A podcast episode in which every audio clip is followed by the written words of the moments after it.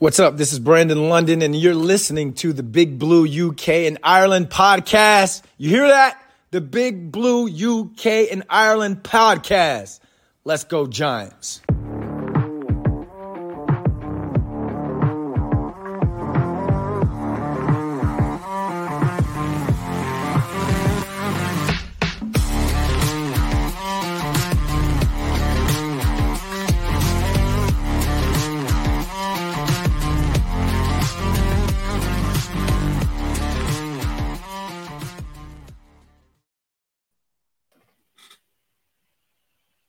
Edition of the Big Blue UK and Ireland podcast. This week we're 100% British, but absolutely still 100% Giants. Kev's living his best life in Toronto, but producer Craig's back from his hollybobs to resume normal service and join me and Shane to break down our draft class of 2023. Lads, what a weekend! How you doing? Yeah, all good, thanks. Um, I'm, I'm, I'm pretty happy to be fair. Like I got no pressure this week, so I can just sit here and, unfortunately for everyone else, just talk a load of shit because I ain't got to worry about producing and doing these little graphics and worrying. Oh, is the stream up and working all right? Is anything happening on Twitter? So, um, yeah, you know, it was a, a great week. Uh, good to have Craig back though this week. Um, not something I'm looking forward to doing again if he's off anytime soon. So, remember to fill your RV form in for any future ones, please, Craig. yeah, I'll, uh, Absolutely. I'll, I'll, I'll, make sure that uh, the the three week break that I decide to have next time is uh, is with you lot and not uh, not by myself. But I think you did a good enough job. It's just uh, good to know that uh, I, I was missed. Absolutely, mate. You were missed, but um, Shane did a stellar job filling in for you. And uh, the sneaky little bonus episode that Shane and Kev put out there was a, was a good watch as well. So well done to you, mate, for mm. that. It was really good. Um, but I've been looking forward to this since, well, since waking up early on Friday morning to discover that Trader Joe has worked his magic in round one. And, you know, there's more of that to come shortly. But yeah, it's been a good weekend. Um, all things considered, um, we can't really complain, really, can we? We're going to go into obviously the first round of the draft and the rest of the draft very soon. Um, and yeah, it turned out to be a, a, pretty good weekend all in all. And I think, and it was very positive. And there's a lot, there's a lot of good, a good lot of good things come out of the weekend just gone, um, and we're all going to we're going to talk about all that in a minute. Uh, I just want to say good evening to those watching or listening live on YouTube, Twitter, Facebook. Uh, send in your questions and your thoughts about our our draft class uh, of 2023 um, and we will read them out live on uh, this evening. So get them in to us, um, and we will give them a read out. Um, don't forget to follow us on Twitter, on Facebook, and Instagram. Just search for Big Blue UK and Ireland, and don't forget to subscribe to our YouTube channel as well. Um, before we get into the draft, though, uh, we have got a couple of little news articles. Um, two players are confirmed to be returning with the team into 2023 and beyond. Um, the team decided to exercise uh, the fifth year option on Andrew Thomas. Uh, they've been picked up in the in the biggest no brainer of the off season so far. Second team All Pro tackle started all but one game in his three years as a Giant, and having not missed a single game through injury, Joe Schoen was quick to tie him up through the 2024 season. And we also re-signed outside linebacker Oshane Ximines to a one-year deal, according to various reports. Uh, originally a third round, 95th overall pick in 2019, the four year vet has started uh, nine of 45 games he's appeared in across the four seasons with the team, and he adds depth to the only key position the team didn't really strengthen in during the draft last week. Uh, again, more on that to come. Uh, but what do you both reckon of uh, Andrew Thomas and X being back with the team in 2023? Yeah, just three three words spring to mind for me. Bloody Dave Gettleman. Um, Damn it. yeah, I know some people listening to this thinking, oh, for God's sakes. Nah, but um, yeah, like you say, it was an old Even Andy. um, he's an all-brainer for Andrew Thomas. Um, you know, his contract's going to get done. A little bit like sexy Dexy. It's a matter of kind of when, not if. Um, it's been great seeing him the, the way that he has over these last couple of years. Um, and then with Oshane Ximines, you know, it's just a, a depth piece. Um, like you say, we haven't, we haven't got much depth there really. Um, someone who kind of will already be aware of the system as well, and having been there for the last year and that, so it's a, it's a it's a player that the coaching staff know, but it's also a, play, a, a player that the co- uh, the coaches, the player knows as well. That's what I'm trying to say. Um, so yeah, you know, I'm kind of I'm more than happy with the AT one, and I'm I'm fine with the Ximines one. Yeah, Andrew Thomas was a no-brainer. Um, it's just when when you're essentially the best player on the field last season, um, you know you have all, all pro honors and should have gone to the Pro Bowl. You're always going to pick that up, especially seeing as it's a freebie, isn't it? Really, as a you know, you get the opportunity to extend it for that additional year, gives you a little bit of breathing space to get the contract done as well. Um, mm-hmm. Ximines is it, it, had to be addressed after we didn't go for a, a, an edge rusher in the draft, and as Shane said, it's familiarity, isn't it? You know, it's the it's the ability to have somebody who knows the playbook and knows exactly what the coaches mm-hmm. want and uh, and can just get on with it without us having to go out and try and search that free agency market to get somebody who potentially there's not really going to be anyone better out there now.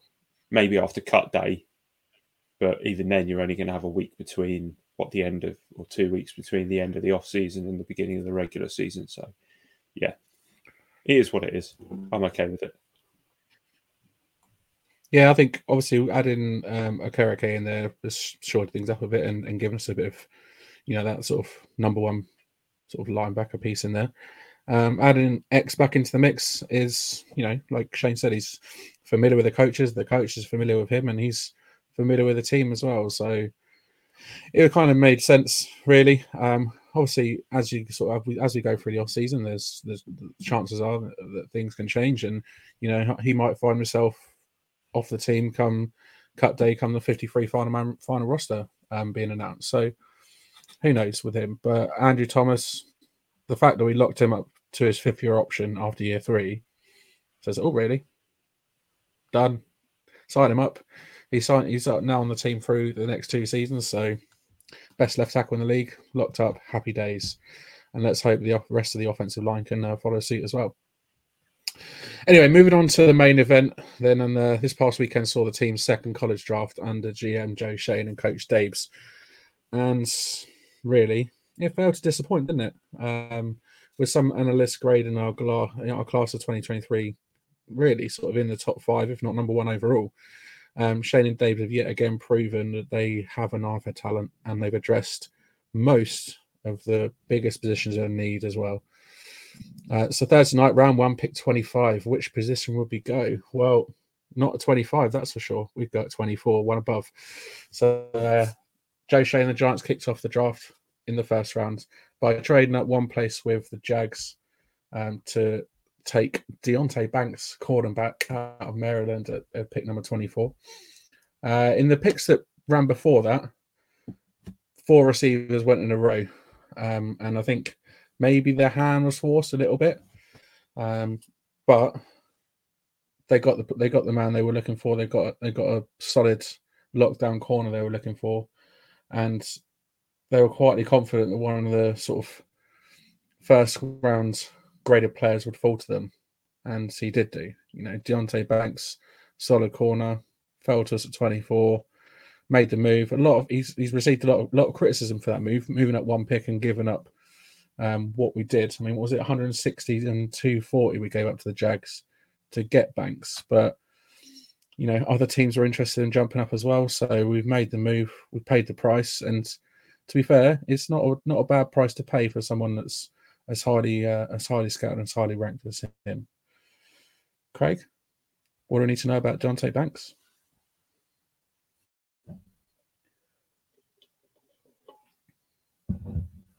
You are on mute, young man. I am on mute. As you can tell, I'm still jet lagged and not really with it at all.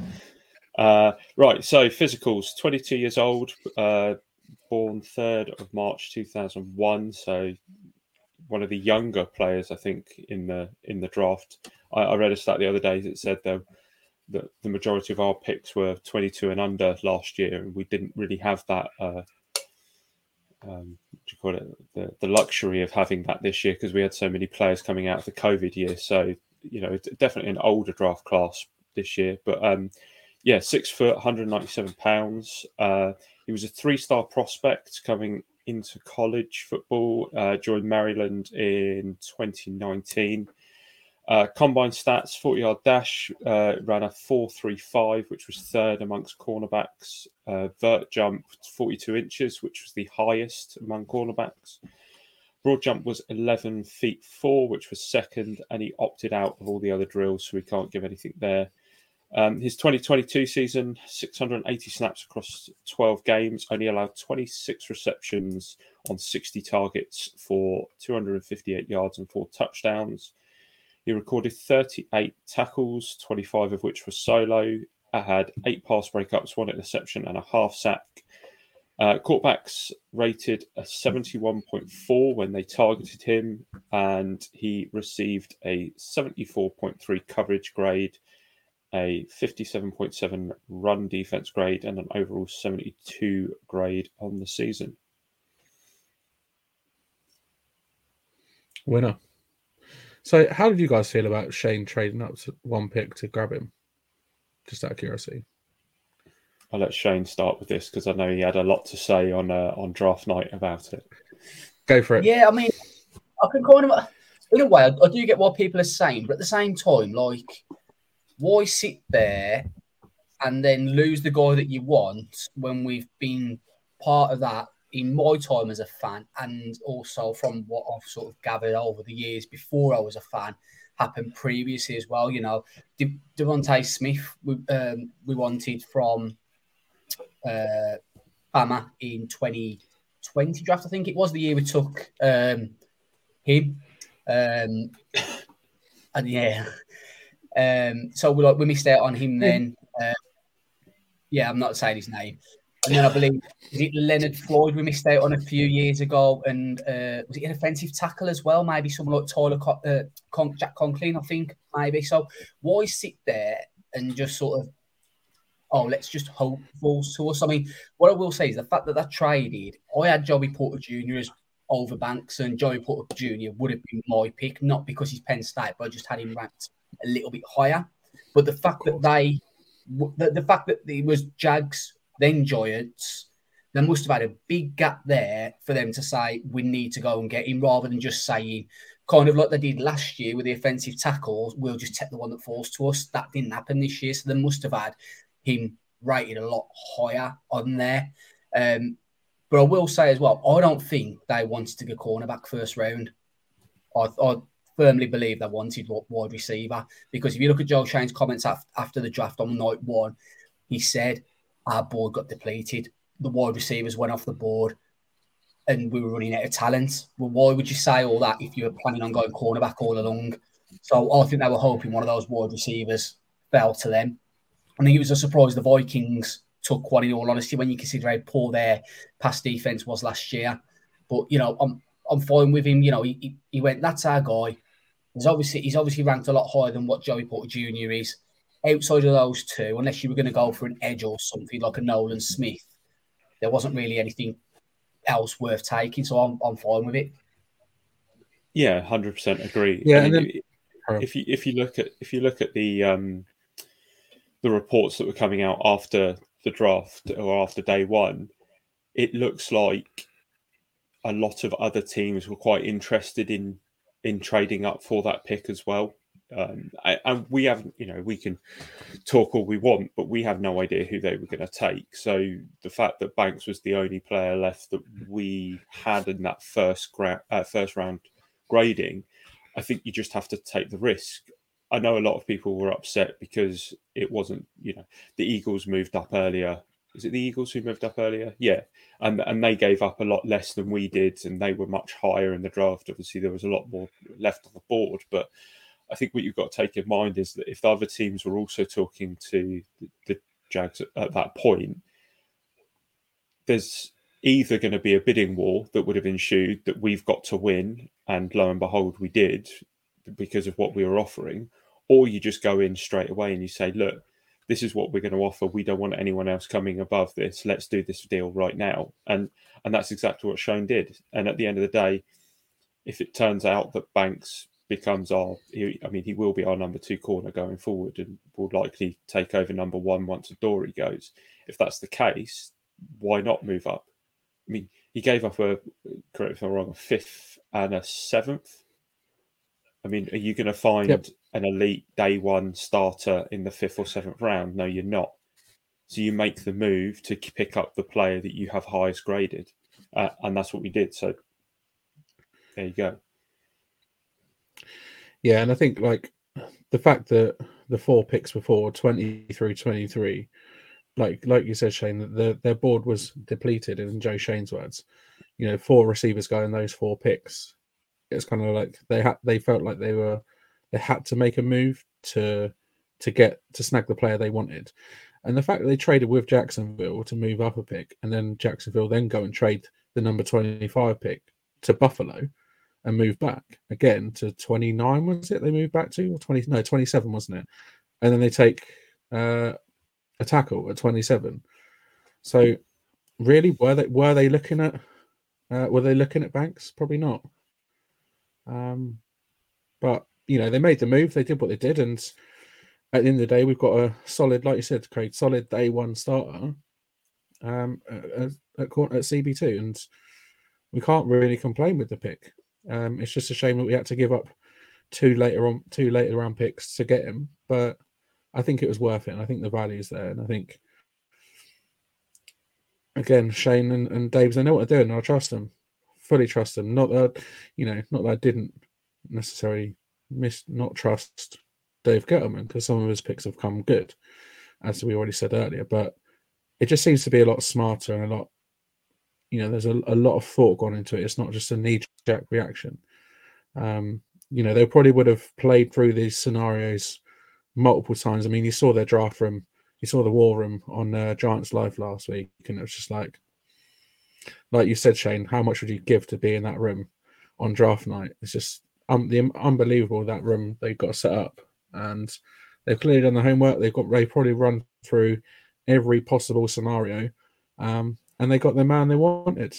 Was it the first? Was it the top man they wanted? Probably not. They probably, like you said, like in all likelihood, they're probably going to go for a receiver. But they got one of the best corners in the in the in the first round, and you know, let's hope he uh, he comes into the team and, and proves why we picked him num- number twenty four overall.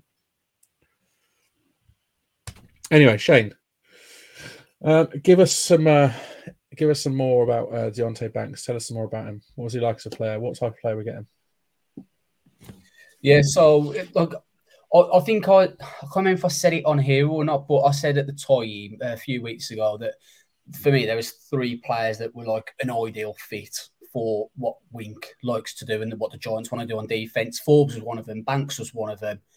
I think I might have said Witherspoon, but I'm not too sure on that third one. So, you know, he's a player who fits what they want to do. Um, as Craig says, you know, he's a four year starter at Maryland. Uh, he missed 2021 due to a shoulder injury, but he bounced back big time last year, not just coming back from the injury, but like how he played on field. Um, if anyone sort of wants to watch any tape, go and watch the Ohio State game. Um, he covered Marvin Harrison Jr. a lot in that draft. Uh, in that draft, in that game, Marvin Harrison Jr. next year should be a top five pick, if not top three. There's people already saying he, he, he could rank out as one of the highest wide receivers people have graded. Um, you know, it's not even being sort of frowned upon that he could be the first wide receiver to go number one overall since Calvin Johnson. Was it? Did he get number one overall when he got drafted all them years ago? Um, so you know, you you get you getting to watch our draft pick cover a future NFL um, to, to me an elite wide receiver. You know, he can he can come into this league and do what Ja'Marr Chase did. So um, go and watch the Ohio State game. He gets beat at times. Cornerbacks get beat. It happens. Um, and talking of that, the one thing I do want to say is I do hope our fans kind of just rein their hopes in on him a little bit. Not every cornerback can come in and have a source guard, uh, Sauce Gardner, Sauce Gardner type um, rookie year. Yeah, I know. it's me getting all posh. It's a black country posh. It's yeah. um, the black yeah, country so posh. Love it. Cornerback is one of the hardest positions, I think, to come into the NFL and play day one. So, you know, he, he's going to get beat at times. He's going to make mistakes. bear with him and let him feel it out because you know there's no doubt with right coaching, with Wink, with Jerome Henderson, they can 100% get the best out of him. Um, needs to add a little bit more discipline to his play style. Um, he projects best as an outside. This is from Dane Brugler's The Beast. Um, pre-draft. If anyone doesn't subscribe to the Athletic, why not? I'm not sponsored by him or paid by it, but genuinely, why not? And B, you should. Yeah, like genuinely, like hey, why not? B, you should this isn't sponsored or like plugged or anything like that. You know, I wish we did have sponsorship from them, but honestly, like the, the athletics really good with Dan Duggan and um, especially for the draft stuff. Dane Brugler's the beast, um, and he had engraved sort of in the first to second round and 27 on his overall draft board. So I think the other key, key thing on that note is we've probably got the value with Banks. You know, most people had him in that kind of 20, early 20s to mid 20s range. So we hit it, hit it on the head there. Yeah, nice. Um, yeah, if you don't subscribe to the Athletic, you should. It's seven ninety nine a month. You can get it for I think it's a pound a month on, a, on an introductory deal. You're stupid if you don't, um, because the beast is if you want to if you want to read up about every single prospect that's declared for that draft, if you want to know anything about them, that's the place to go. Um, and it's, I mean, could you just imagine the amount of work he puts into that? First of all, he must just it must be months and months worth of research and watching tape and everything going into that one document that he produces. It's something like hundreds, hundreds and hundreds of pages long, but it's uh, it's well worth a read. Put it that way. Um, so yeah, so you know we got we got our man at, at corner with 24, and I think we were all relatively happy come Friday morning once the uh, once the dust has settled on the first round. Cool. Moving on to round two, on to Friday. And again, really, the, the Giants got their man. Um, it's it's fair to say that I don't think anyone suspected he would fall that far, and the fact that he did fall that far we would be stupid to to not snap him up. Um, we addressed the air of need, you know, Lawrence Tynes announcing the pick. Um, John Michael Schmitz, center from Minnesota. Prior to the pick, there were rumors that Schoen had tried to trade up again, but ultimately, the only center that went ahead of Schmitz was Joe Tippmann, but he went to the Jets. Uh, after losing Feliciano and Gates in free agency, we should really now have our starting center. Um, and should be locked up for the foreseeable future. And it should allow Ben Bredeson to join that sort of projected battle for left guard spot. Um, there was a lot of talk prior to the draft uh, about centre not being the sort of be all and end all. Uh, do we now think that was a little bit of a smokescreen, or was this purely a sort of best pillar, best player available pick? I think it was um, both. In all honesty, I think I think it was just that moment where best player available met position of need absolutely perfectly down to a T, um, and you know it was just the way transpired, and it was a it was a no brainer pick for them. Um, I I get slated for this probably. I wouldn't have taken John Michael Schmitz there, in all honesty. But there's a big caveat. There is a big caveat. I would have taken offensive. Of course, you would. No, no, I would have. I would have took an offensive lineman, but it would have been O'Cyrus Torrence because I had a first round grade on him. I didn't have a first round grade on J- JMS. Now, I, I, really do like John Michael Schmitz. He was, he was my centre one. I think he might have been my interior O line two, only behind O'Cyrus Torrence. And in all honesty, if we'd have took O'Cyrus Torrence, would you have been annoyed at it? I'd, prob- I'd, I'd probably guess most people probably wouldn't have been annoyed at it. Yet it's not filling a position of, of need, but O'Cyrus Torrence, he's, he's class, and I don't know why he was still on the board there. But like going back to the John Michael Schmitz pick, you know, I've got nothing against it, and I do, I do like it, and I, I just like I said, I think it was need, availability, join the two together, and you get John Michael Schmitz. Yeah, I think I think all the all the signs. It was it was funny. I'm pretty sure he was mocked to the Giants by at least every analyst at least once. I know most analysts do six or seven mocks, but I'm pretty sure if you looked at every analyst and went through all their mock drafts, he, he was coming to us at, at least once in each one. Um, it's one of those picks that it's so unsexy. It's hard to get excited over, but when you actually look at the history of the centre position for us, um, it, it needed to be addressed. Uh, and it was interesting when I was doing some research on uh, on this, and obviously I'll get to get to it in a minute in the terms of the things to know. But he's the third um, third centre out of Minnesota that the Giants have ever drafted. I think there was one back in the YA Tittle uh, days, and then there was another one sort of in the in the eighties as well. But it's just interesting that we seem to go back to Minnesota for for, centres all the time, um, and the previous two apparently were um, very very good as well. So as long as he can keep the trend up, I think we're on to a winner here. Yeah, I mean, there must be a thing about Minnesota centers playing well in New York because uh, you know I, I like the pick. Um, I think it was a pick that was much needed. I think we we definitely needed that. Um, locked. We needed that center. We needed that.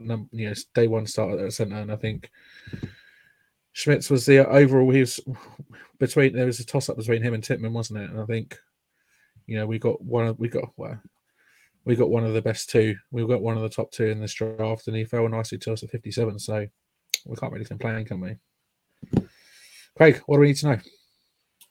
Yep. So we'll go through the physicals and collegiate info again. So physicals, 24 years old, so a bit uh, older than, than most of our our signees. Uh, 19th of March 1999 was his birth date. Uh, six foot four, 301 pounds. He's a big boy.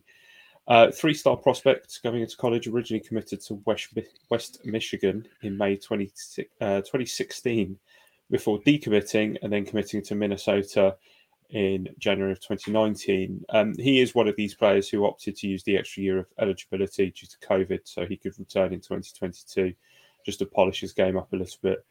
Uh, combine 40 yard dash uh, was a 5.35, uh, which is fifth. Now, I can't remember who it was, but there was an offensive lineman a few years ago who said that if an offensive lineman ever has to run 40 yards in either direction, either something's gone very, very well or something's gone very, very badly.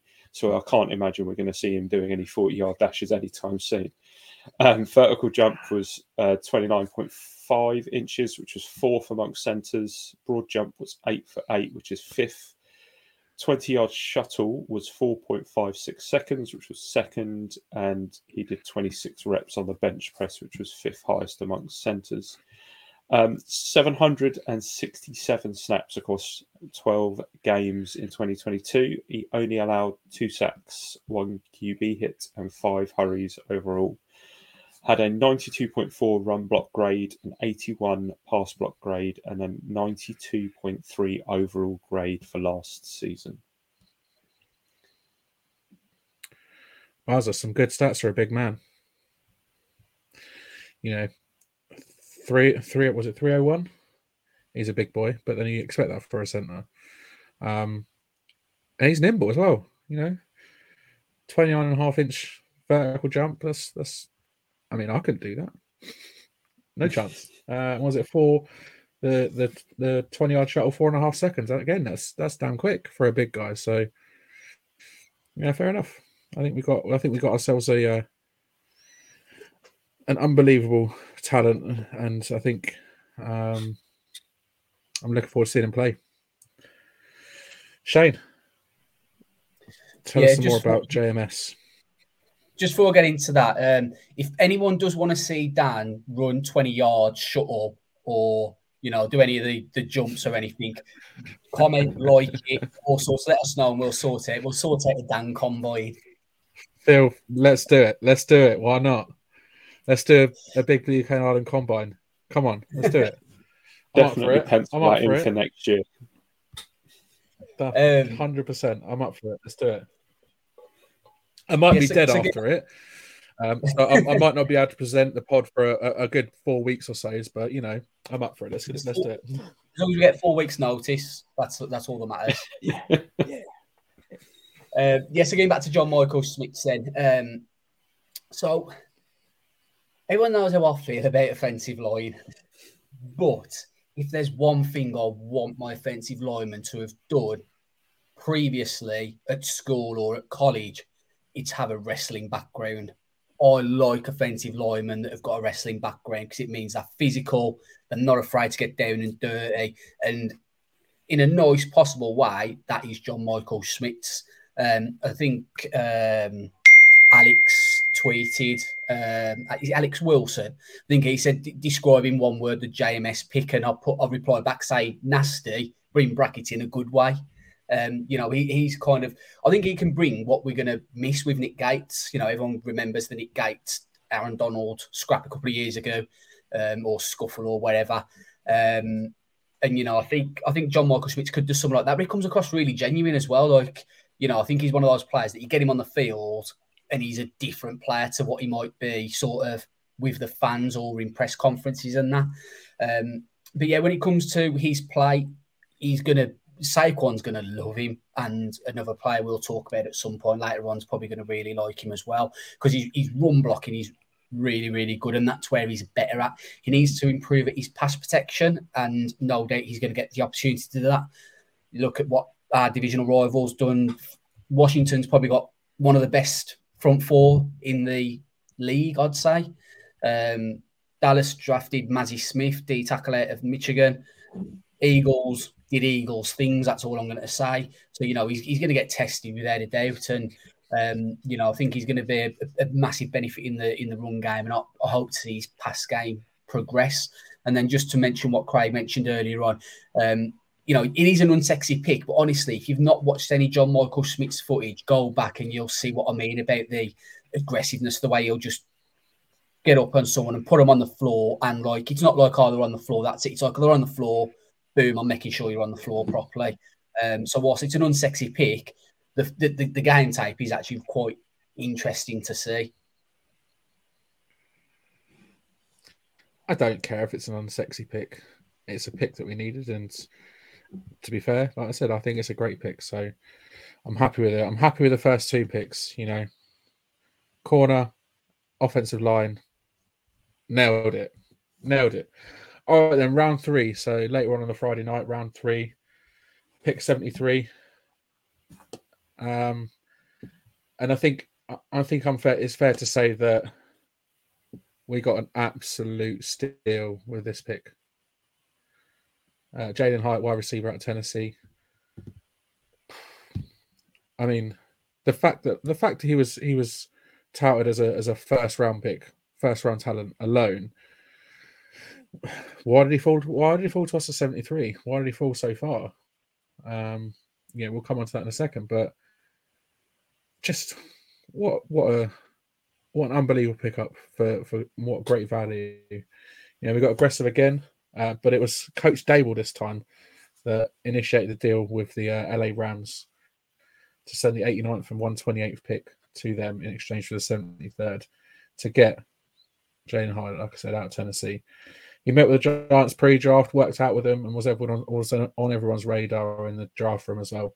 And just needed that little bit of persuasion from Dabes to pull the trigger. And you know what a trigger he's pulled because this guy's lightning fast, um, and is an exception of talent coming out of Tennessee, and, and is someone I'm really excited and really looking forward to play, see him play um, in in blue in the Giants. And I saw the uh, the video of him being picked, like his home, his family home, and you know, one of the questions he was asked was, "What what's your message to all the other thirty-one teams that passed up on you?" And he said, "I've got to play him.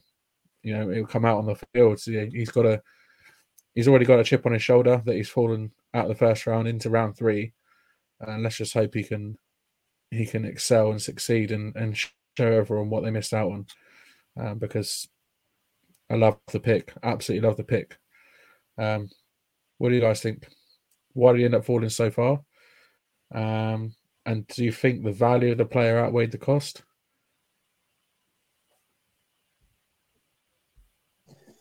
Yeah, so uh, I'm going to get some stick for this. People aren't going to like what I'm about to say. If you don't like what I've got to say about old you're not going to like what I've got to say about this. So for me, Hyatt, the value was where it was. I didn't consider this a steal at all. I, I wasn't. I'm not a Hyatt guy. Like I'll put it out there. I'm, I'm not a massive Jalin Hyatt guy for the player, um, for for, for his tape, etc. Um, I'd seen people saying first round. That would have pissed me right off. Like the JMS one, I'd have rolled my eyes, but I'd have been like, okay, I get it. Jalin Hyatt was was never a first round, and I really don't mean this disrespectfully to him at all. I think he was kind of like a late second, early third kind of guy. He was 100% a day two guy without without doubt. I know Kev had him in his top five, and people have things ranked differently. Um, he, I think he's he's fallen because, in part, because of the player, and in part because of his college and that he come from. You know, he he wasn't really asked to run routes much at uh, Tennessee. It was kind of like you know just running a straight line or just running then curl, etc. Um, but that's not his fault either. That's d- due to the offense that Tennessee runs. They run a very dumbed down, basic offense. In all honesty, is the best way I can put it. Um, but you know, I, I, I like I like him as a person, and I, I, really hope he does well. I mean, I tweeted out um, earlier on about the video that you mentioned, and of him in his family home, and you know, he comes across as a really genuine guy. Um, you know, one, one of my top guys was Jordan Addison. He gets drafted. He's on the stage with that bird. I don't know what her name is, and she interviews him. And one of the first things he says is, "Let's get paid." And straight away, I was like, "I'm so glad we've not drafted you because I don't want to hear a player talking about getting paid." I get it's a business and it's a job and you want money, but the, all the things you could say and one of it is like, let's get paid. I'm sure that's what he says. And if I'm wrong, I'll take it back and I do apologise. So I've not watched the draft back. But, you know, whereas Jalin Hyatt doesn't come across that kind of person that, you know, he said, got to play me. That's it. That's all you need to say. You don't need to, like, give it the big and like some prima donnas have in the past, etc. Um, but, you know, he, he, he does he needs to develop. He needs refining, hundred percent. But he can be a threat, and he can be a target for DJ. Um, and then the only other thing I'll say on him is, uh, you guys probably got slightly different opinions to me, but obviously there's that video doing the rounds of welcome to the NFL rookie, I think it is, and he's on his pro day with the Dallas coach, and the Dallas says, "Oh, you know what you are, etc." Um, and in all honesty, I kind of liked what he told him because I I didn't see like the Dallas guy was trying to be a dick. I didn't I didn't say he was trying to say, "Oh, you rubbish." I think he said it try and maybe motivate him and like you know, oh, if you you're a red runner, let's let's see. I, I think you're, you're a speedster, and it creates that mentality of okay, you think I'm a speedster? Watch this, and that's the kind of mentality you want from a player. Um, but yet, going back to, to, to the pick itself, I thought the value was about where it was and where he went for me personally on my gradings. Yeah, I mean, obviously, you guys know much more. You and Kev know much more than than me and Dan uh, know, and, and, we don't even. I don't think, and Dan will agree. We don't pretend. We don't pretend to know a lot about this. We we we pick up names from your top fives, and that's about as far as it comes. But um, I mean, from a from a highlights point of view, and that's where sort of my my knowledge is. From a highlights point of view, it's nice to see somebody who potentially will take the top of a defense, other than someone like Slayton, um, and looking at some of his you know physical traits, which I'll come into I'll come on to in a in a minute. He doesn't look like he's got too much of a drop issue, which is obviously something we have seen with Slayton, um, though he has got better with it. So I am excited to see what he can do. Um, I think it's a different dimension to a player that we've got. The only downside, I think, is the fact that if you look at a lot of the other wide receivers that we were looking at, like Addison, like your your favourite out of TCU, uh, who obviously didn't fall to us, um, they're big body receivers, and and this that's not what Hyatt is. He's not a big body receiver. I mean, he has put on I think it's a reported 14 pounds since he since the combine. So he has, he has bulked up a little bit, ready for the NFL.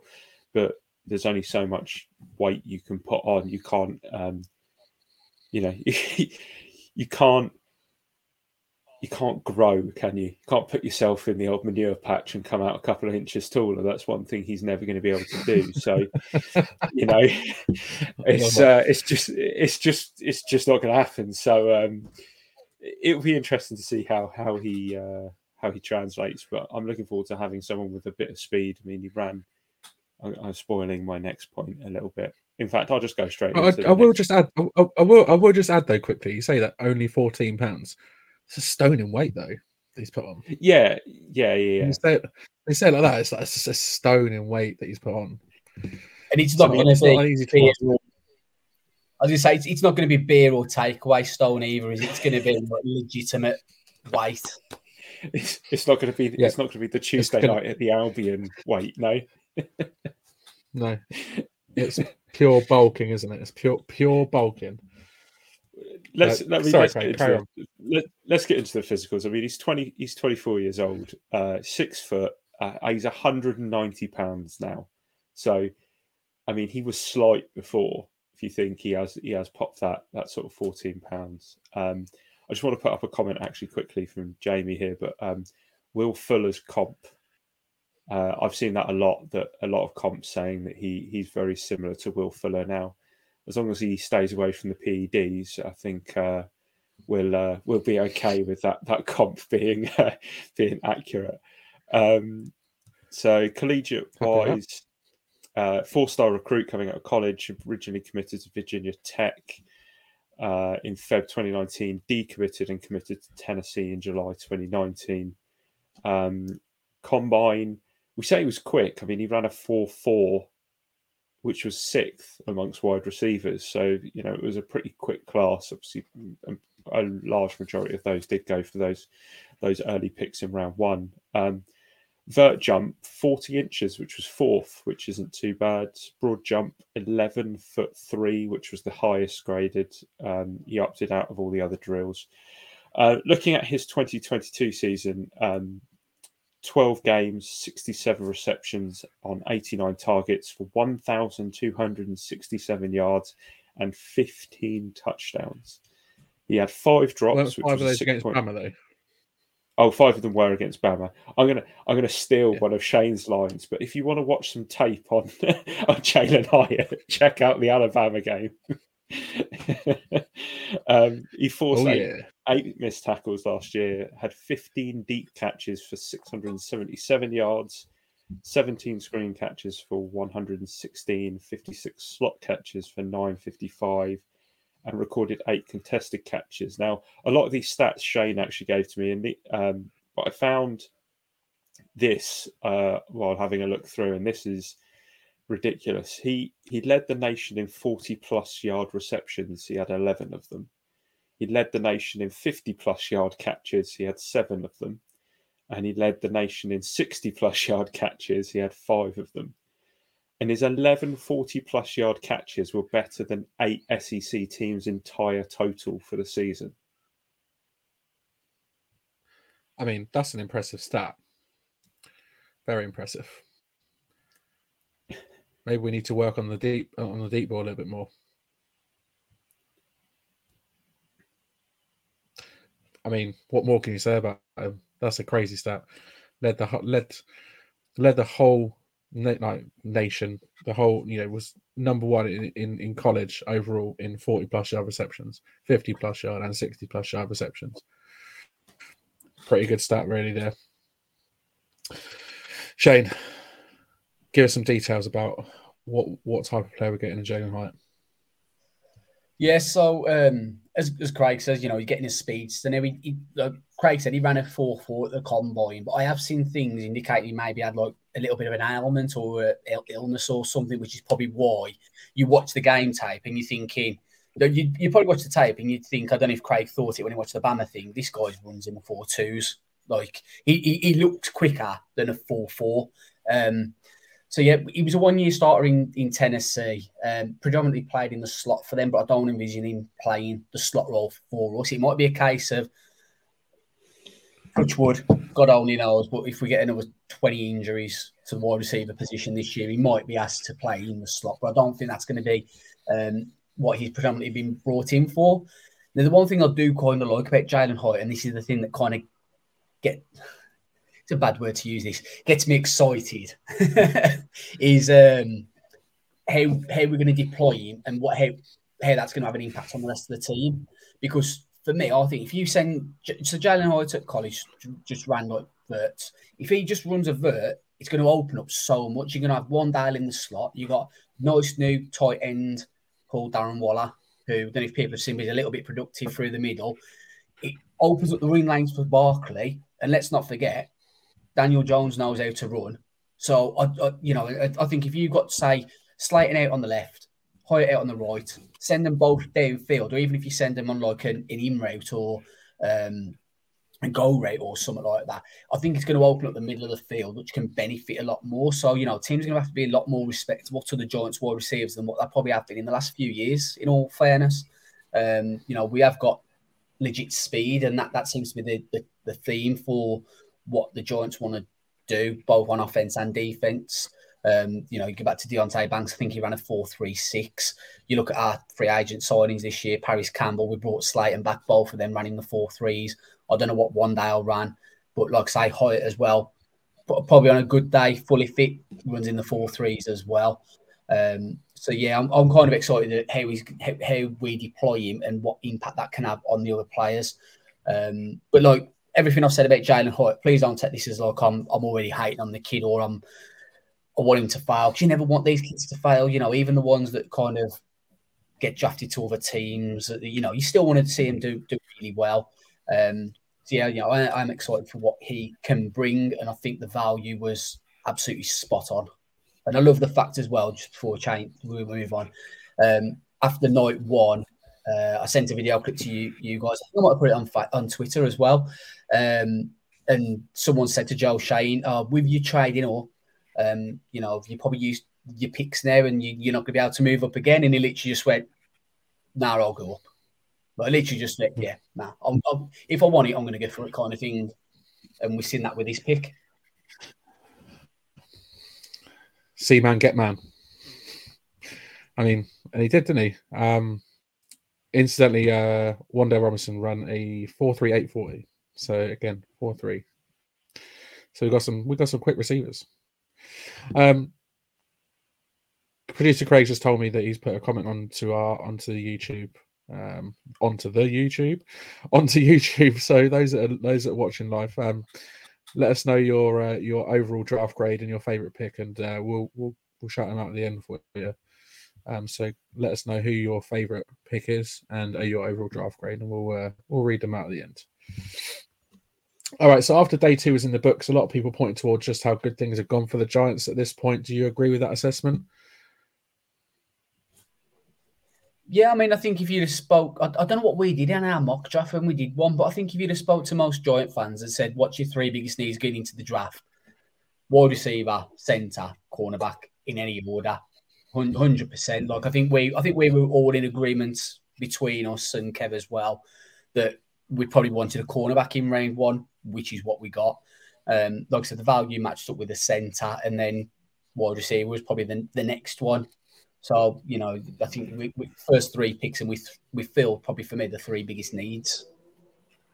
If you want to know what we did in our mock draft last week, I'm just having a look here. We went cornerback, wide receiver, safety. Incident interesting though. That was we picked Kelee Ringo, didn't we? Yes. Didn't he go in round four? Hmm, maybe it was a bit of a reach for him. Twenty-five. little bit of a reach. Yeah. Me at the time saying take Emmanuel Forbes, and what can I say? I mean, I mean, we're we're we're fired as head coach and GM, aren't we, Craig? Let's face it. Um, but I'm, i mean, we put I'm not even going to go through the rest of it. Our... it's I mean, bad. No. If, if, if if you if you want if you want to go back and look at our mock draft, watch last week's episode. Uh, we're not going to go too much into it, but um, we did all, we did each put our own little mock drafts out last week. Um, and I mean, we put out a little poll on Twitter, didn't we? And who's came in as the favourite? Right here, 38% of the vote, get in. And uh, who came out with the, the the the right order in first, second, and third rounds? right here, right here, this guy right here, this guy right here that knows fuck all about college football, and I get the order right. Well, why couldn't we have that done last week when we did our mock draft? Where was that done then? I mean, that's a good question. I mean, spoiler alert, it was a few weeks ago. but no, I mean, I'm, I'm, I'm mocks. I mean, the amount of mock drafts that we've done over the over the sort of last four, six, eight weeks since the season ended. I mean, it was bound to, yeah. Some some of us are going to get some some something close. Some of us were going to get some things that were way off, and I think the one we did all together, yeah, it was a little bit way off, wasn't it? But there we go. Uh, Craig, what do you think about um first two days? Um, uh, yeah, I thought it was good. I think Steve's comments better there, but um, uh, no, I, I, I, um, I really liked it. We, we oh yeah, oh yeah. we all said that cornerback, uh, wide receiver, and centre were, were the three biggest needs, and it it just makes sense that that we went that way. Um, we've we waxed lyrical about JMS um, and how it would be great to get him. I know um, Kev was keen on a couple of later guys just in case we did have to go down that route, but I'm quite happy we picked him up. Banks was I don't think any of us really expected Banks to fall that far. It's weird. I don't think any of us really spoke about him a lot at all, other than the the top five breakdowns. So that was a a, a welcome surprise. And Hyatt, I mean, we saw Hyatt get mocked to us by different analysts in round one. So to pick him up in round three, when I know the difference between an, an analyst and an NFL scout is quite broad, as can be seen by multiple picks that were made across the three days and some of the grades that the analysts gave. But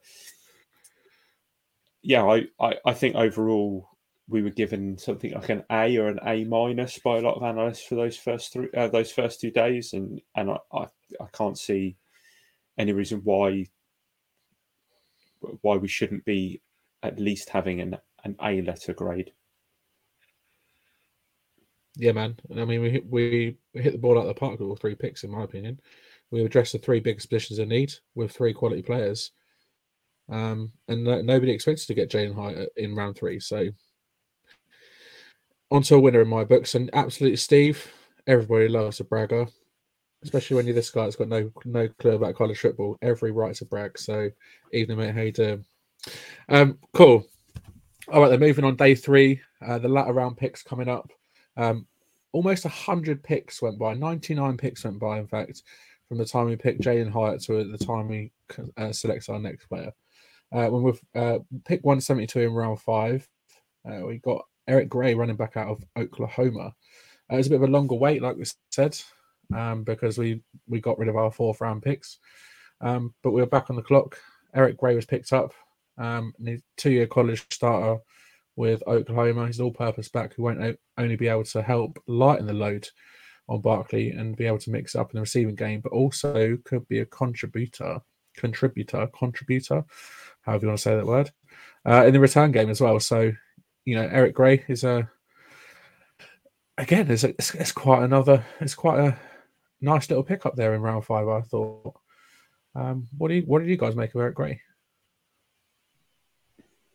Yeah, I was fine with it. I mean, I think if you looked at it, if if if any, if we want to talk about what the first three picks were going to be, as we just have, if someone had said to you, "Will the New York Giants draft a running back?" I think we'd have all said, "Yeah." When it had been different question, but you know we fully expected to, and like, no, this doesn't mean Saquon Barkley being traded or we're not gonna we're gonna rescind the tag or we're gonna let him walk after a year. You know, it's just a little bit of depth and it's it's good depth as well. You know, Eric, Eric Gray, um, you know, someone who was on on my radar. I mean, I think I had Eric Gray, uh, I had RB five as uh, DeWayne McBride, but like I said on this podcast, I'd, I'd say RB four to RB twelve could be interchanged in absolutely any order. And you know, for me, Eric Gray was probably in that middle. He was probably about RB seven, RB eight kind of range. But you know, he could have been twelve. He could have been four. You know that that that's how close they all were, and I think we kind of be- benefited in getting him as late as we did because of how good the running back class was as well. Yeah, absolutely. but as Barkley gets older, and let's be honest, we've used Barkley as one hell of a workhorse across the last few seasons when he's not been injured. I think as as any running back gets older, you need to give them help and you need to use them in rotation sets. And having Breida there last year and, and our mate Gary um, obviously helped when there were a few little little uh, dings. And obviously Dan's sadness there is that with this pickup, there is the risk that Gary Brightwell could potentially be out on his way out of the oh. Giants when it comes to cut day. But you know, we'll wait and see. Um, however, I do, I you know, I like the I like the pickup of of Gray. I've I've watched a little bit on him. He he seems he's not he hasn't got speed, but he's quick. I don't know if that makes any sense. Like he doesn't look like he Nimble. he's gonna yeah he doesn't look like he's gonna burst and just tear like like Saquon did in his rookie year where he would just tear through defenses and they just wouldn't they wouldn't catch up with him. He just looks like he's shifty, um, and and ha- the fact that for receiving, uh, I've got the the stats somewhere there: thirty four receptions on forty targets for two hundred and thirty eight yards last year. The fact that he's got that extra sort of wrinkle to him in the receiving game is obviously something that we need. And Breida's not getting any younger, so it, it's potentially a good little backup pickup for the next few seasons. Yeah, man. I think it sucks about oh Mike Gary. I think when I think when when the pick came in, I think one of you, one of was it Kev or you Shane that said it. Um, bye bye bye bye our mate Gary. It's like no, um, but he looks like a decent back, and I think yeah, he's he's going to be, you know, fighting with Matt Breida for that number two spot, and yeah, it looks like our mate Gary's going to be looking in from the outside. Um, but you never know; he might stay, he might stay around and, and play a part in special teams. But there we go. All right, Craig, what, what do we need to know about um, Eric Gray? So 20, 23 years old, so plenty of time, plenty of time left for him. Um, five foot nine, two hundred and seven pounds. So you know, small built. It's going to be good to run between the tackles. He was a four-star recruit coming to college, committed to Michigan in July 2018 before decommitting in December, and then committed to Tennessee uh, later in December 2018 then entered the transfer portal in 2021 and then transferred to Oklahoma. So he, you know, he got about a bit. Um, didn't attend the combine, um, and I wasn't able to find uh, any details on his pro day um, in the short amount of time that I just spent having a look. So, can I uh, jump in there, Craig? Because I have got him. Yeah, yeah, yeah. Of course, if you've got them. Yeah, yeah. So he ran a four four six two forty, put up twelve on the bench press. Uh, three cone was seven seven point one seconds, and his shuttle was four point ten. There we go. So, so yeah, like I said, if you look at the tape, he looks quick, but he ran a what did you say? Four five. Uh, four six four, two. Six. Four, four six two. So, you know, it's not it's not slow by any means. And as Dan said earlier, it's probably quicker than any, any of us are gonna are gonna throw on the forty. But um, we're talking about pedestrian pace, that is. um, so 2022 season, 12 games, 212 carries for 1,374 yards, 12 touchdowns, had 727 yards. So, you know, over half of his yards were after contact um, and had 20, 21 carries of 15 plus yards. Uh, he forced 58 missed tackles and had a PFF rushing grade of 92.4 for the last season. Pretty damn good then. Pretty damn good. And in fact, he's coming from Oklahoma. Pretty decent school as well. I think I think we're on to a winner with Eric Gray. I think it could be a, a nice little pickup, a nice little sneaky pickup in round five. All right, Shane. What is the what does the beast make of Eric Gray? What do you make of Eric Gray?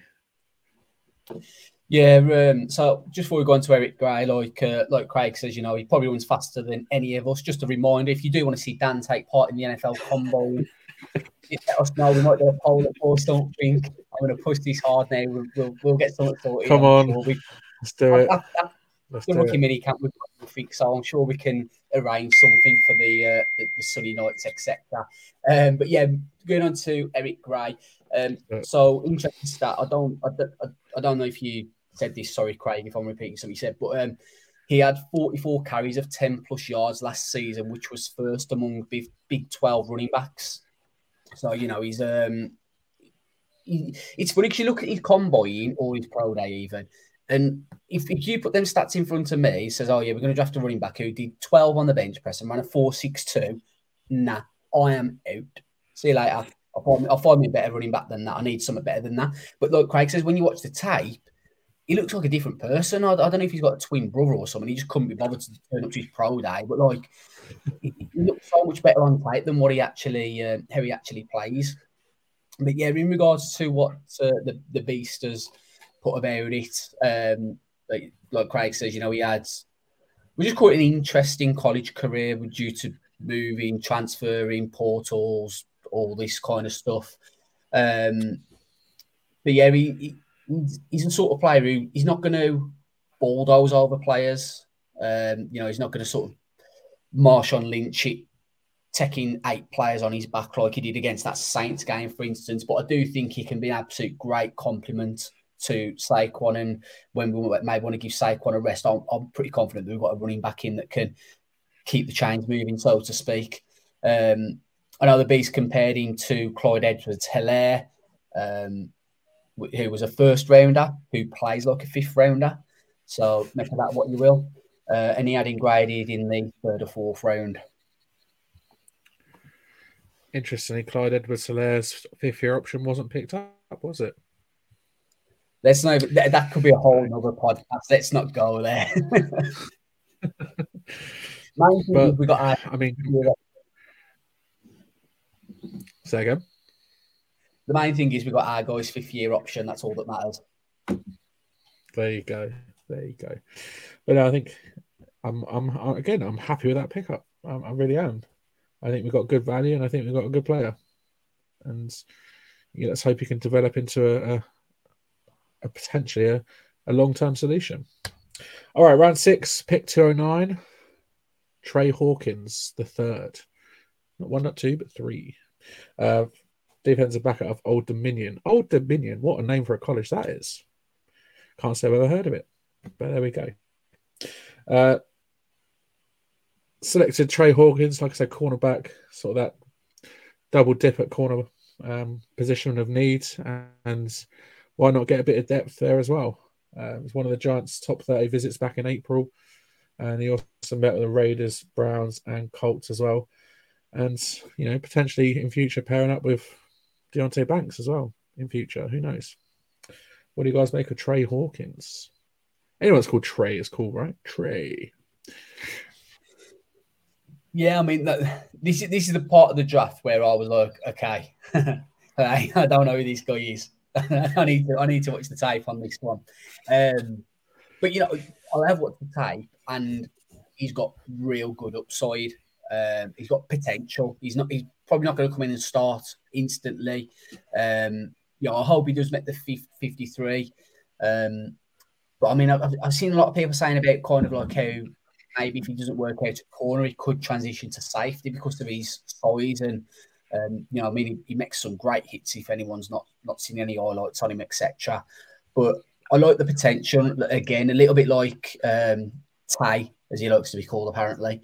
Um, a little bit like him. I think he's in a good system where you know Wink and Jerome Henderson are going to get the best out of him. Um, he, he might be a little bit of a project. Doesn't play much, kind of in his first year, but you know he's got all the traits, all the size, etc. that you want in a cornerback. And I think did he score? Is he one of these ones that scored like a nine on the relative athletic score? I think it was. I think you've uh, you've just read my mind there because I was just looking down to get his his, his relative athletic score down. I'm, I'm sure he scored in the nines. Yeah, so a nine eight two. He scored uh, as elite in everything apart from his weight and uh, his um, shuttle time. Everything else was in the high eights or nines. Um, so, just quickly for those who don't know what the RAS is, uh, it's the brainchild of um, a guy I can't remember his name, Kent something. Uh, basically, he came up with an idea when he was watching analytics when people were saying, "Oh, this player is explosive versus this player, or this player is, you know, is a mauler compared to this player."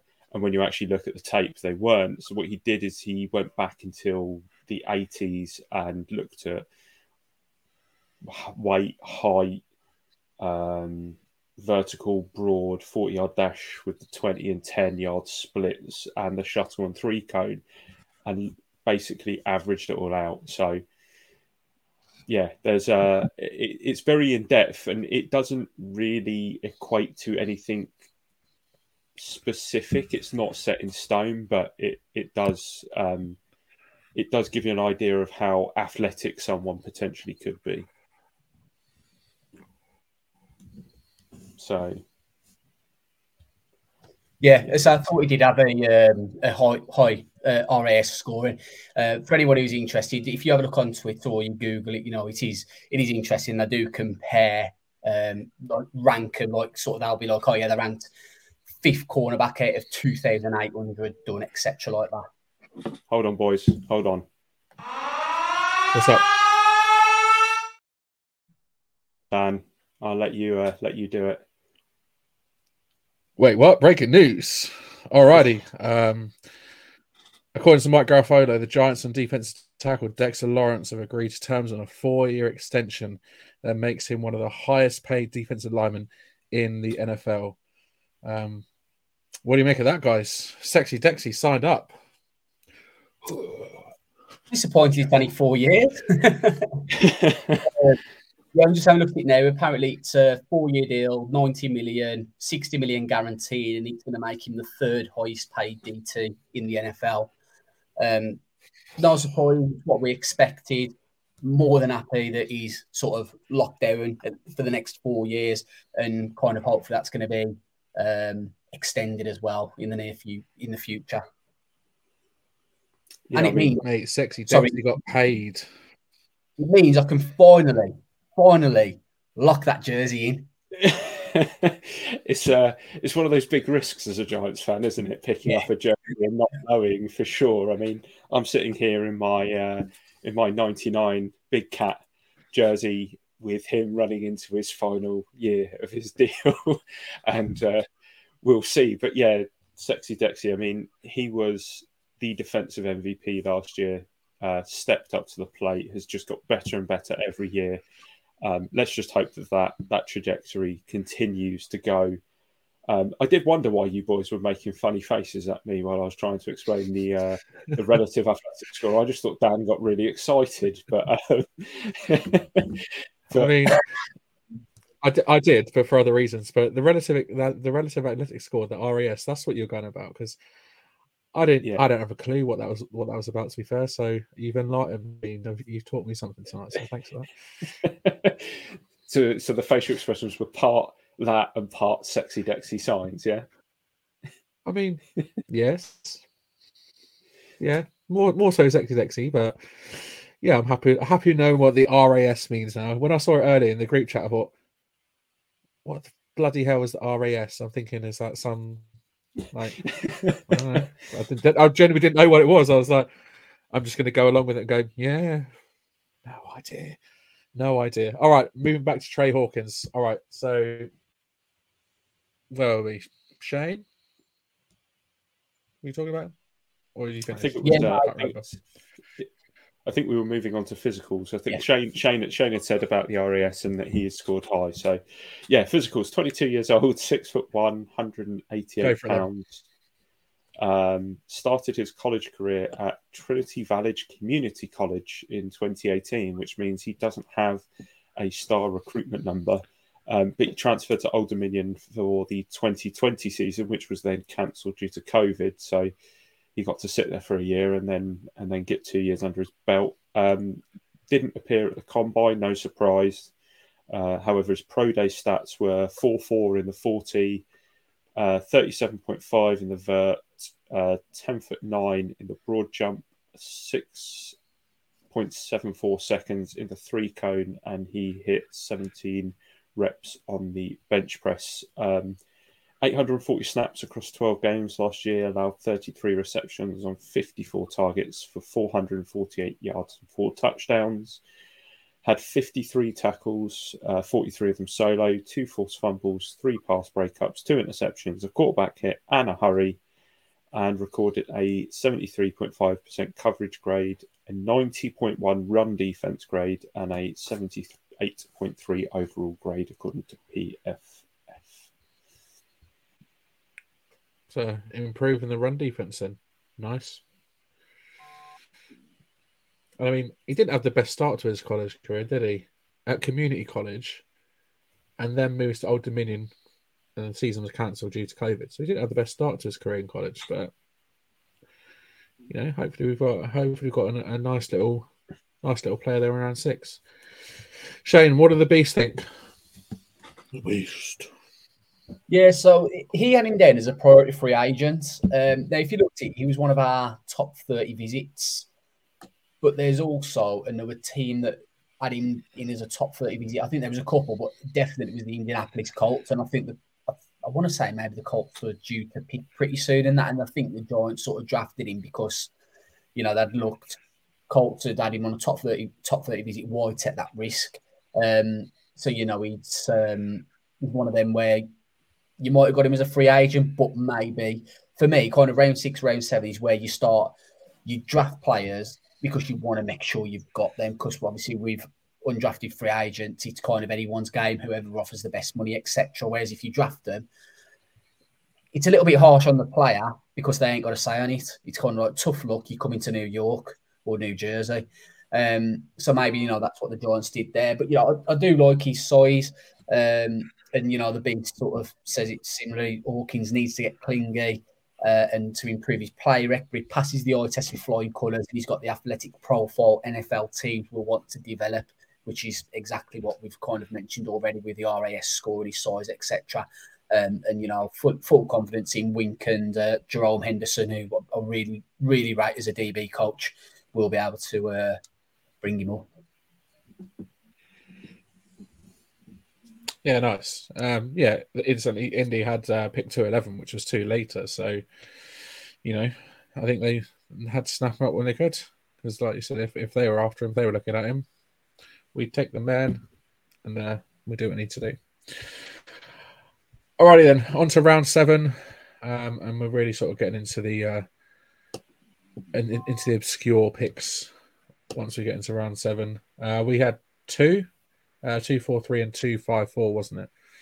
Uh, we picked two four three in round seven. We picked up uh, Jordon Riley, decent defensive tackle out of Oregon, in the first of our two selections in the seventh round. I said we, um, despite improving the depth chart of this position, defensive tackle, um, within the signings of Nacho and A'Shawn Robinson, Schoen's obviously thinking about the future uh, with both Robinson and Leonard Williams only contracted until the end of this year. Obviously, now with Sexy Dexy having a four year deal in place, you know, we're still potentially thinking in the future because uh, Big Cat's due a lot of money next year. So maybe looking to the future, maybe looking for a bit of depth online as well. Um, but I don't know anything about the guy. Uh, I've not really seen anything about the guy, so I wouldn't really have a clue whether he's a. I mean, he must be good enough because he got drafted, but yeah, he's, he's a round seven pick. He's you know, there's not too much. Um, I'm not not holding out high hopes for him, but you know, it'd be nice to see him produce and, and do well. But what did you guys make of Jordon Riley? If any of you know anything about him. Um, again, this is another one where I didn't really know. I, I, I can't remember where I was. I think I was out. I didn't. I, I had a lot on on, on the Saturday, and I seen it and I was like, "Who? Who's that?" Like, I, I think I, I, presumed he played with you and me both. Yeah, well, I was like, "Oh, he must have played with Thibodeaux at Oregon, so it must be a, a maybe like a conversation they've had." But I think this year was his first year at Oregon, if I'm right. Um, yeah. So Thibodeaux would have been like, "Who?" So you know, me, Dan, and Thibodeaux got something in common. Who's who, who would have guessed?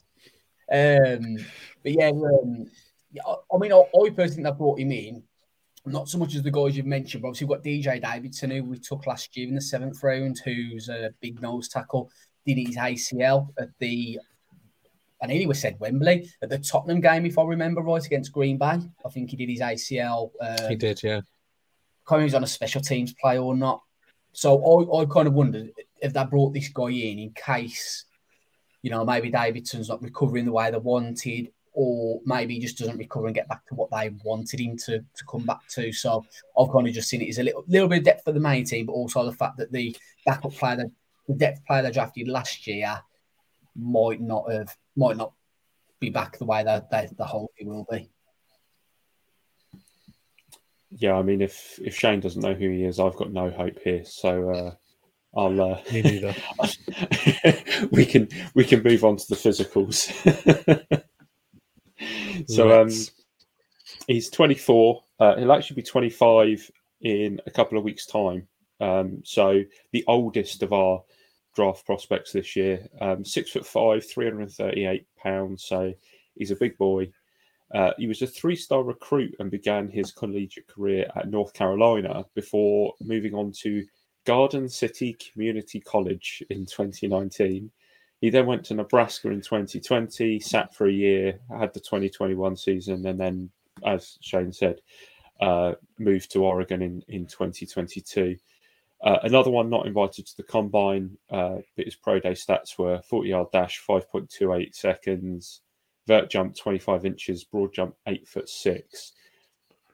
He's a defensive tackle. He's a big bloke. I'm not expecting him to have outstanding numbers in any of those categories. Uh, but he had 332 snaps across 13 games last season, uh, 13 tackles, three solo, five pressures, one sack, one QB hit, three hurries, had a pass batted down. Uh, recorded a 58 pass rush grade, 55.4 run defense grade, and a 56.8 grade on the season. So, you know, nothing really that jumps off the page there. I'm sure they've seen something or they think there's something coachable there, um, but not really an exciting one. No. And for those wondering where Garden City Community College is, it's in Garden City in Kansas. Who knew? There we go. Just a little bit, just a random bit of information there for you, just in case you wondered. Why? Why'd you move from North Car- North Carolina, which is quite a reputable college, to a community college. Hmm. Don't understand that. Why would you do that? Maybe maybe football wasn't his thing, and then he rediscovered the love of it. So, Shane, what does the beast say? Um, nothing. not not applicable. He was on his best of the rest. That's it. Done. Yes. All right then. Also, got Craig, Craig and the beast that literally who? I mean, if Dane Brugler doesn't know anything about him, then we're screwed. Right, we are screwed royally. Um, cool. All right. In that case, we'll move on to uh, pick two fifty four. Uh, Gervarius Owens, safety out of Houston. The last pick in the draft, cornerback converted to safety, was a high performer, team leader, and captain at Houston. He's going to join the rotation. It includes McKinney, Bobby McCain, and others, but should be able to contribute on special teams. What do we know about Gervarius Owens? Do you want me or do you want Craig to give us the? Uh... I mean, Craig can go with the stats. It's fine. I'm guessing you know nothing about him too, Shane. always, always actually on my uh, my big board that I sent you guys uh, end of March, I think it was. Um, so he's a, he's a player that I, I knew of and I'd, I'd, looked into. Cool. Um, All right, we'll look at we'll look at the stats first, and then we'll, we'll come back to what you think of him, Shane. So, 23 years old, six foot, 195 pounds, was a three-star recruit. Began his collegiate career at Northeast Oklahoma A&M in 2018 before moving to Houston in 2019. Um, pro day stats were 40 yard dash 4.52, uh, vert was 37.5, uh, broad jump was 10 foot 5, and he did 15 reps on the bench. Um, 720 snaps across 13 games in 2022, allowed 17 receptions on 24 targets for 110 yards and two touchdowns. Recorded 60 tackles, 49 of them solo, had two forced fumbles, six pass breakups, and an interception. Uh, recorded an 87.1 coverage grade, a 70.7 run defense grade, and an 82.9 grade on the season. Not bad then. So, no, not bad numbers Better, across better the board. In coverage, better, better in coverage than against the run, but yeah, not bad. Not bad. Shane, elaborate. Gervarius Owens. Yeah, so um, I, th- I, think the biggest knock on him is kind of the, the angles he takes up and um, his tackling. He kind of needs to improve. Uh, not his tackling, sorry, his, his, angles and his pursuing, I should say. That's kind of the biggest knock on him. Um, you know, I, th- I think he is what he's kind of been drafted for for us, and that's kind of a depth piece. See where he can kind of make it stick, um, essentially, and see where he can get onto the 53. Um, he's got some competition when you look. Obviously, he's not going to replace X Man. He's not going to replace um, Pinnock, and then also we've got um, Belton from last year and the guy we picked up, whose name escapes me, the former Washington player. Uh, can't remember his name, um, but yeah. In regards to what the the B the B stand him as a sort of fifth or sixth round grade. Um, says that he lacks consistency in several areas ball skills, tackling, route recognition. Um, but he anticipates with the ag- aggressive athleticism pro coaches will appreciate. Um, and, you know, I mean, not just coaches, fans alike, all of us included, love some aggressiveness. It's what you want to see from, especially from your defense. So, yeah, it'd be interesting to see if he can kind of stick. Um, he could maybe one of them players that surprises us a little bit, in all honesty, and you know, maybe could challenge um, Belton more than we think potentially. McKay, that. Thank you, was Jamie. The, was was the guy you're thinking of Trenton Thompson? No, McCain. Bob, Bob, oh, Bobby McCain. Oh, of course, yeah, he was. Yeah, Bobby McCain. That's the one. Cool. Yeah, I mean, I think again just a little nice little depth piece and potentially someone that can and it's going to it's going to add a, that sort of extra competition in camp um, and could end up in the rotation. So I know nothing about him. The only thing I know about him is uh, we share a birthday. So Gervarius Owens, Gervarius, Gervarius Owens, you're my boy, yeah. 14th of October. What? I mean, he's much younger than I am. That's not what I'm going to say, but yeah, birthday, birthday buddies. Ooh, birthday friends. Cool. Um, so four players drafted on day three, with that being found potentially in the sort of running back and defensive backfield. Um, which out of the day three picks are you most excited about? So I'm going to jump in here and I'm going to very, very quickly take over as the host because I think as Dan had the best prediction of us all last week and obviously knows more about us on the college aspect, I'm going to let Dan go first to which one, you know, to begin your fair, Dan. So, you know, you tell us which one of the day three. Then my favorite day three pick. Um, it's a good question. Um, I, I I like the uh, Eric Gray pickup. I'm not going to lie. I think he can add uh, a real. He can he can add another dimension to the running game, and I think he can uh, really challenge Matt Breida for that number two spot. Matt Breida is not getting any younger. Uh, he produced last year, um, but he's got some much needed competition, and I think someone that's young, that's hungry, that's agile, um, and can play. So I'm looking forward to seeing Eric Gray. There you go. go on, what about you two? I mean, it's it's it's the it's the easy option because it's, it's the highest it's the highest pick, right? So, but I'm looking forward to it. I know nothing about the others. I know nothing about the others. I'm not going to claim that I do. So, Eric Gray, I'm looking forward to watching him play. I'll go with right. uh, I'll go with uh, Trey Hawkins. Um, I think as as as Shane was saying, with the uh, relative athletic score there, uh, he graded so highly that the athleticism's there. I believe that our coaching staff is good enough that they might be able to just mould him into something. And even if he's a depth piece at, at cornerback, we have a revolving door of depth pieces at cornerback and never seem to have many of the same players, mainly because they're all on bloody injured reserve, like Aaron Robinson seems to live on there. And or you get Handsy Darnay, big big play Darnay, um, yeah.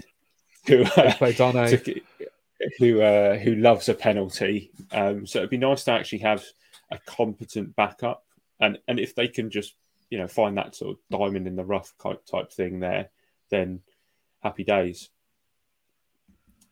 So you've got the two seventh rounders to pick from there, Shane. big, big play Darnay might become don't play Darnay soon. Uh, I've not the trend is. Dan, Dan goes for the first pick on day three. Craig goes for the second pick on day three. I mean, feel free to feel free to. You don't have to, you don't have to go one of the seventh rounders, Shane. I mean, it, that, I mean, I'll be surprised if you went with uh with uh what's his name the the the the, the, the first pick in the seventh round we went with because you know nothing about him either. my, my actual pick would be um Eric. But because Dan's already picked him, here on Big Blue UK and Ireland podcast, the home of the Giants podcast across the pond, we like to support the little guys. We had our mate, Gary, a couple of years ago. Now I'm going to go for Marman Jordan, just because no one's heard of him. No one knows nothing about him. So I want Jordan to make the 53. So I'm going for Marman Jordan. Your man Jordan. Nice. Like yeah, oh man. And then oh, poor Gervarius Owens, my birthday, my birthday friend's out on his own. Ooh. Oh, birthday friends. Well, I'll, sure I'll watch Kev out for had... Gervarius. Don't you worry. Kev would have had him. Yeah, he probably would have done, wouldn't he? yeah, he would have done. That's that's Kev's pick. Nice. Uh, we did pick up a host of undrafted free, undrafted free agents, and uh, there's there's plenty of other names that uh, are coming in for mini camp tryouts as well. Um, Michigan corner Gemon Green, Toledo linebacker Diontae Johnson, Ole Miss linebacker Troy Brown, Illinois quarterback Tommy DeVito. Any relation to Danny? Um, Charlotte long snapper Cam Lyons. Don't you dare give our Casey Kreiter a run for his money. Not going to happen. friend, friend of the pod, Casey Kreiter. Not going to happen. Um, Washington safety Alex Cook, and probably the two that have been talked about most, uh, Pittsburgh D end. I mean, D end is an interesting pickup, but this name is brilliant. Habakkuk Baldonado. I mean, there's first thing, there's too many K's in that name. And secondly, Baldonado. What a great surname that is. Uh, wasn't he? Ita- isn't he Italian? He, he, was born in Italy, wasn't he? Or brought up in Italy or somewhere? and only yeah. only did, do nothing From about Rome. football. From Rome, apparently. Yeah. Habakkuk Baldonado, great name. And I think the one that sort of um, has, has ruffled a few feathers and people are, quite excited about is uh, Bryce Ford Wheaton, West, West Virginia wide receiver. Um, he was, was he like sixth or seventh round talent, like touted as talent uh, to be drafted, and he's ended up falling into the undrafted free agent pool. There you go, Jamie. Loved him. Even Jamie, how you doing, mate? But yeah, it wasn't uh, Bryce Bryce Ford Wheaton a, a, a, quite highly rated? I say highly rated, a higher rated player than uh, his undrafted free agent status suggests. Anyway. Yeah, I expected him to be drafted, um, and I was really pissed off at myself because obviously the other week we spoke about um, day three targets. Excuse me. And um, I had Bryce Ford Wheaton on my notes, and I called an audible at the last second and changed to Darius Davis. Um, but yeah, Bryce Ford Wheaton's the one that probably stands out the most to me. Baldonado's interesting as well. Um, but for Ford Wheaton, he, was another elite athlete. I don't know what his RAS was, but he's six foot four, two twenty one, ran a four three eight forty.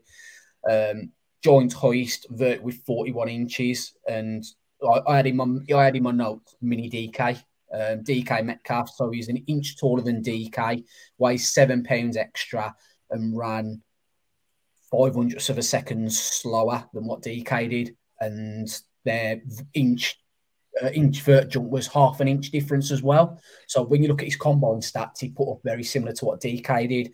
Um, the negative for me was that I thought that he, you watch him on tape and he's a he, he's another Eric Gray, like the opposite way around though. He runs quick on in, in underpants in a 40 yard straight line, but you put him in a match and he, you're like, this guy's a four six. Um, so he really doesn't match it at all. Um, and he only ever had one game this past season of more than 100 yards.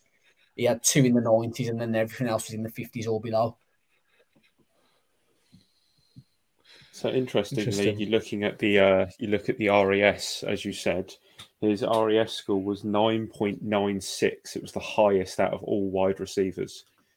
So the athleticism's there. Um, I, I saw a video earlier as well of him blocking somebody downfield and he pushes the guy back like 30 yards before just absolutely t-boning him into the floor. So he's not afraid to uh, throw himself about a bit either. So be, that's an interesting one. I think that's the one that jumps off the screen. Um, shout out as well to uh, the guys at Talking Giants, Justin Pennick, for picking up on Tommy DeVito, who wears a chain around his neck with TD on it. Like you know full well that he Tommy DeVito's a name that sounds New York, doesn't it? E- it just screams New York. yeah, exactly. Got the Italian Italian stallion side. Mafia. yeah, man. Just um just on But no, I, I like well, to pick up. So as you can say just on, on Ford Wheaton, just to show kind of how interested we are, we've given him 236 grand guaranteed, which seems like a lot of money to to most of us, but to an NFL player, it's not. Um, a full season salary on the practice squad would be two hundred and sixteen thousand, so we've given him more than that. Um, we get him a twenty k signing bonus, and he's another player that we had on our thirty pre-draft visits. That information's courtesy of Fireside Giants as well. Thanks for that. Um, I can't see him going anywhere. I think he'll be part of the uh, potentially be part of the 53 man roster come cut days, maybe maybe practice squad. But uh, if he can't if he if he can't make the the, the squad on as a as a receiver, he'll, he'll definitely make it on special teams because he's got all the all the capabilities to play on special teams. I think he's quick, he can tackle. That's what you need in special teams, right? Yeah, exactly. So yeah, I like that pickup. Alrighty, producer Craig, we had any uh, viewers draft this evening? We have. We have two. So we'll put Jamie's up first. So he's given it an A. Uh, Fantastic. Jamie, what's he gone gutted. with? So an A or an A minus? It's an A.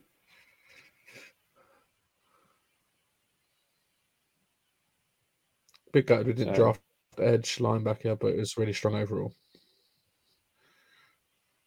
I mean, I'm assuming do we need edge? It's it's an A or an A minus. It's it, it's it's it's close enough. We've got a letter A in there. Potato, potato, potato. Right. Exactly. Um, and then yeah, I, I was secondly, a bit disappointed we didn't go go any get any help at linebacker, but you know we've we've tied up um, Exton Udell and and we've got a Carrick so I think we'll be all right at linebacker and then Darren Cook was the other one. Darren, agree with Jamie. A, yeah, A, a minus. There you go. Happy with DB. Could have done it with an edge rush linebacker. Good to see quarterback drafted for development, development after the Eli fiasco. I mean, Tommy DeVito. Tommy DeVito. Hey, hey, Tommy. Tommy DeVito. It's a Tommy gun. Nice. Thanks for that. Thanks for that, lads. Yeah. We love your uh, love your interaction and thanks for sending those uh, sending those grades in to us. Alrighty, um, Kev sent us a brief take on our class of 2023. Uh, we can't get the video up for technical reasons, but we are going to put the video up on on our Twitter page. So uh, check out Big Blue UK IRL on Twitter, and you can get Kev's initial thoughts on our draft class of this year. Uh, there you have it, our rookie class of 2023. Let us know what you think. Did Shane and Dave nail it? Are there any picks you don't like? Let us know. Get in touch in all the usual ways. Uh, but that is all we've got time for this week. However, we'll be back in our usual slot of Wednesday evening, 8.30 p.m., when the Irishman returns. Yes, Kev will be back to give us his full thoughts on our draft class of this year. Uh, plus, it'll be the evening before schedule release day. So we'll all be getting excited about finalising which game we'll be heading to MetLife for this autumn. Uh, anything else to add before we go, guys? Um, just a quick one from me, just to thank everybody that interacted um, on Twitter with us over the three days of the NFL draft. Um, we weren't live tweeting during it. Obviously, Craig was in front in Japan. Um, Dan was on an early shift, so I think did Dan get up just before in bed? Just um, uh, round one, it was just after. Yeah. So, and then obviously me, me, me and Kev were up watching it, um, but we kind of just wanted to, like, like we said from day one with this podcast, with with fans. That's that's all. That's all we are at the end of the day. We're not like paid to do it. We're not journalists. Don't pretend to be or anything. And we, me and Kev, just like both decided we want to sit back, watch it, not get any spoilers because obviously you tend to get the picks come through a few minutes earlier, which on Twitter, which kind of negates the reason to even watch it then. So, kind of for me, all my notifications went on silent. I only started, I only started using Twitter after our pick was in. Um, but you know, people were interacting brilliantly, brilliantly. Not during during the during the uh, draft, but leading up to it as well. We put a few polls out every day, and you know, so I just want to say a massive thank you to everybody that sort of interacted with us and got involved in that. Just made it a little bit more fun and interesting as well. Yeah, it was uh, it was interesting to watch uh, the draft on my phone on the bullet train between Tokyo and Kyoto. Uh, spotty Wi-Fi dropping out. Uh, luckily, it, it, held true for our pick, um, so that that was an interesting one. But um, no, massive thank you to you, Shane, and and also for Kev for doing the graphics and and and everything while I was away. It was quite nice to kind of sit back and, and enjoy it for a bit. Just uh, it, I actually quite liked getting up early. Uh, it was about eleven o'clock in the morning when the the pick came in for me, so it was quite nice to be in the morning and not have to stay up and kind of like we did last year, where obviously we all got together and we were all on. Uh, alcohol and coffee by 3 a.m. trying to stay up to watch the end of the draft. So yep so yeah, no, it was uh, it was good. Um, everything we've done leading up to the draft, all the top fives, all the mock drafts, everything we've done on Twitter has all been good fun. Um, obviously, now we get into rookie camp, rookie mini camps and and bits. So there's a bit of a lull, but don't worry, we've got lots of stuff planned, lots of stuff coming up. So keep watching. And yeah, the, the interaction tonight's been fantastic. If we can have that every week, hell, we'll start we'll start opening up live mailbags at the end. So Hell yeah, we will. Live mailbag. Let's get on that because that'll be awesome. Yeah, I, I fully, fully um, agree with what you just said about the interaction this evening. Um, I'm going to read out names Andrew, Jamie, uh, Giant Singh, Steve, and I'm sure there's one more, Darren. Thanks for getting involved, lads. Um, we've loved the uh, interaction you've given us tonight, and the, some of the comments have been laughable uh, Steve. Still have a bragger. Uh, but no, it's been great. And it, the um, you know, apologies that I was working shifts over the uh, over the draft, and so I didn't really get involved too much. But I was keeping a track of what was going on and and keeping in contact with you guys. And it's just unfortunate that work's crazy at the moment, and I didn't really have the opportunity to get involved as much as I could have done. But yeah, props to you, Shane, and to Kev for um for getting us through and sorting us out and you know, now that now that Craig's back, you know, services resumed, and you can expect there to be uh, plenty more things going up on our Twitter page, that's for sure. And remember to subscribe to, uh, to the YouTube channel as well. Hit the little bell to get the latest updates and notifications. Follow us on Twitter if you don't already. You can also find us on Facebook and Instagram as well. Just search for Big Blue UK and Ireland. We're all part of the New York Giants UK Facebook page as well. So uh, give them guys a follow too and get in touch with us via email if you wish to as well. BigBlueUKIRL at gmail.com. And we're also part of the Full 10 Yards Network as well. Check us out. Check the site out, at full10yards.co.uk forward slash giants, as it says at the bottom of the screen right there. And also follow the Full 10 Yards guys on Twitter at Full 10 Yards. Producer Craig writes some great pieces during the season, so uh, check them out and uh, give his pieces a read. My thanks as ever go to you, Shane, and to Craig for joining me, and to you, the listeners, for tuning in. We are signing off until next time.